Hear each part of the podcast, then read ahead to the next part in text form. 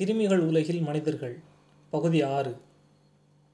தீமை செய்யும் கிருமிகளை அழிப்பதற்கு என்ன செய்யலாம் என்பதை பரிசீலித்தோம். இங்கு ஒரு கதை சொல்வது பொருத்தமாக இருக்கும். நாம் ஏற்கனவே அறிந்த கதைதான். ஒரு வேதியியல் ஆசிரியர் அவருடைய மாணவர்களுக்கு வகுப்பு நடத்தி கொண்டிருந்தார்.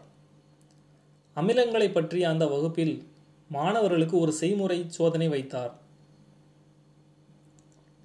அவர் கையில் வைத்திருக்கும் திரவத்தை பார்த்து அதன் நிறம் அடர்த்தி இவற்றை கவனித்து அந்த திரவம் எந்த வகை அமிலம் என்று கண்டுபிடிக்க வேண்டும் கையில் உள்ள குடுவையில் அந்த திரவத்தை காண்பித்தார் ஆசிரியர். மாணவர்களை பார்த்து கேட்டார் இந்த திரவம் அரிக்கும் தன்மையுடைய அமிலமா இல்லையா என்று நீங்கள் சொல்ல வேண்டும். அதற்கு ஒரு எளிய சோதனை ஒன்று இருக்கிறது. நான் என்னுடைய பாக்கெட்டிலிருந்து ஐந்து ரூபாய் நாணயத்தை இந்த திரவத்தில் போடப் போகிறேன். அது கரையுமா? கரையாதா? என்று மட்டும் சொன்னால் போதும்.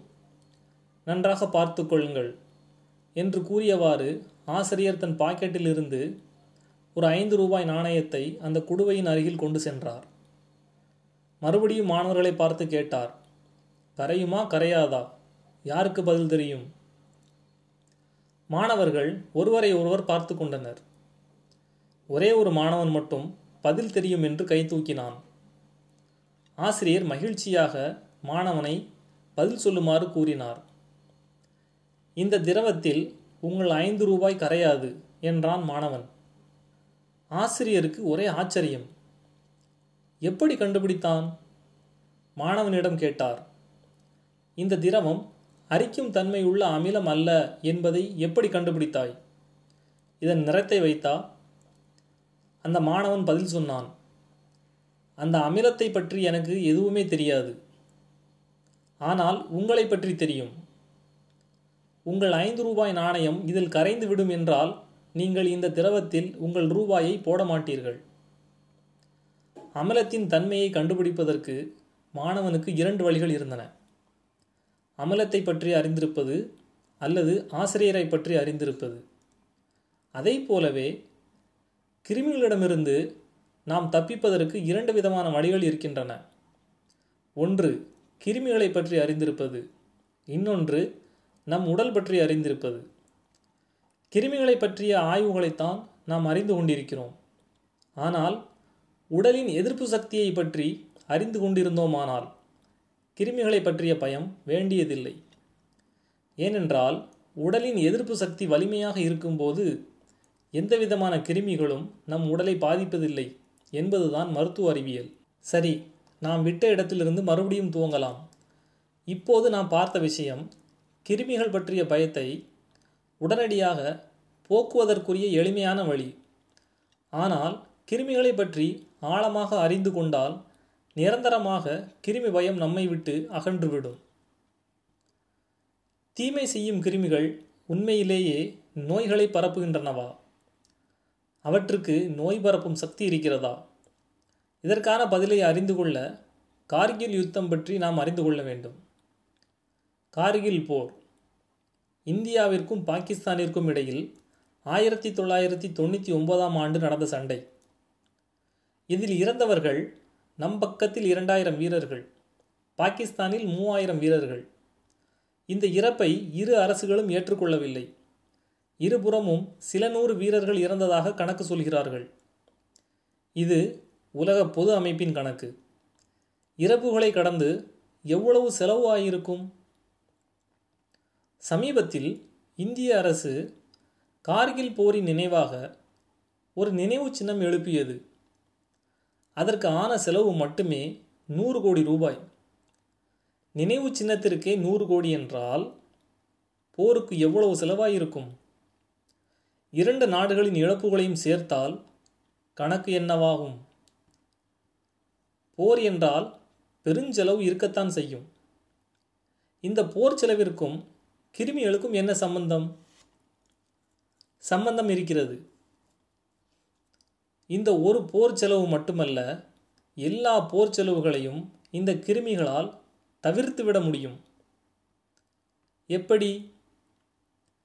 நீரில் பரவும் கிருமிகளால் எண்ணற்ற நோய்கள் ஏற்படுவதாக மிகப்பெரிய பட்டியலே இருக்கிறது. மஞ்சள் காமாலை காலரா வயிற்றுப்போக்கு துவங்கி டெங்கு வரைக்கும் நீரில் பரவும் என்று நவீன அறிவியல் கூறுகிறது. இப்படி நீரில் பரவும் கிருமிகளில் ஒன்றை எந்த செலவும் இல்லாமல் பெற்றுக்கொள்ள முடியும்? மருத்துவ கல்லூரிகளில் ப்ரிசர்வில் வைத்திருப்பார்கள். அந்த கிருமிகளில் ஒன்றை பெற்றுவிடவும் முடியும். இந்த கிருமியை ஆயுதமாக பயன்படுத்த முடியுமா? நிச்சயமாக முடியும். ஒரு கிருமியை எதிரி நாட்டில் பரவவிட்டால் போதும்.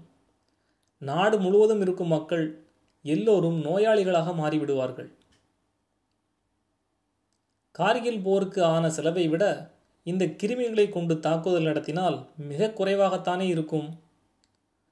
கிருமிகள் பயன்படுத்தாமல் அப்புறம் ஏன் எல்லா நாடுகளும் அணு ஆயுதங்களையே பயன்படுத்துகிறார்கள்.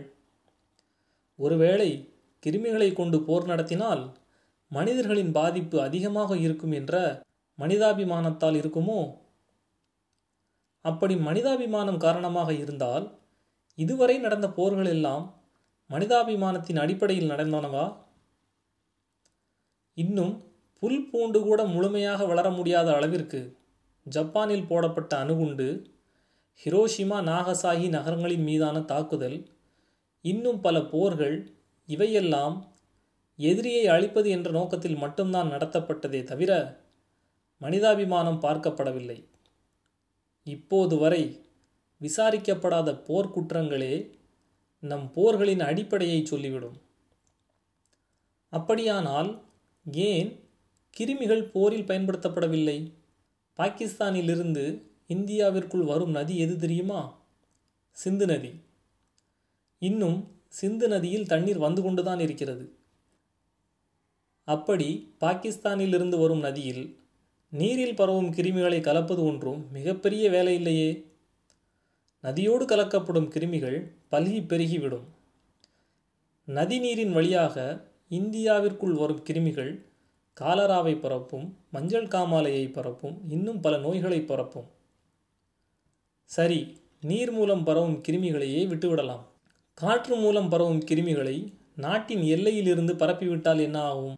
இவ்வளவு சாத்தியங்கள் இருந்தும் இப்படி ஒரு போர் உலகில் எங்குமே நடத்தப்படவில்லையே ஏன்? கிருமிகள் பற்றி உலகம் முழுவதும் உள்ள பல்கலைக்கழகங்கள் ஒரே பாடத்தை தான் நடத்துகின்றன. எதிரி நாடுகளில் உள்ள அறிவியலாளர்களுக்கும் கிருமிகள் பற்றி எல்லா உண்மைகளுமே தெரியும். அணு ஆயுதங்கள் தயாரிப்பதை விட கிருமி ஆயுதங்கள் தயாரிப்பது மிக எளிமையானதும் செலவில்லாததும் தானே? தொலைக்காட்சி விளம்பரங்களில் கிருமி பயத்தை ஏற்படுத்துகிற பல நிறுவனங்கள் இருக்கும். நாடுகளில் தாக்குதலிற்கு அவை பயன்படுத்தப்படாததன் ரகசியம் என்ன தெரியுமா? உண்மையில் கிருமிகள் தாக்குதல்களுக்கு எல்லாம் பயன்படாது. அவை எந்த ஒரு மனிதனையும் தாக்குவதில்லை. கிருமிகளால் பாதிப்பே வருவதில்லை என்றால் கிருமி பாதித்த நபர்கள் ஏன் இறந்து போகிறார்கள்? இப்போது கூட எபோலோவால் இறந்தவர்கள் எண்ணிக்கை அதிகரித்து வருகிறதே. இப்படியெல்லாம் கேள்வி வருவது நல்லதுதான். அதோடு சேர்ந்து இதையும் யோசியுங்கள். இவ்வளவு பாதிப்பை ஏற்படுத்துகிற கிருமிகளை வைத்து இதுவரை உலகில் எந்த போரும் நிகழ்த்தப்படவில்லையே ஏன்? கேள்விகளோடு காத்திருங்கள். அடுத்த தொடரில்.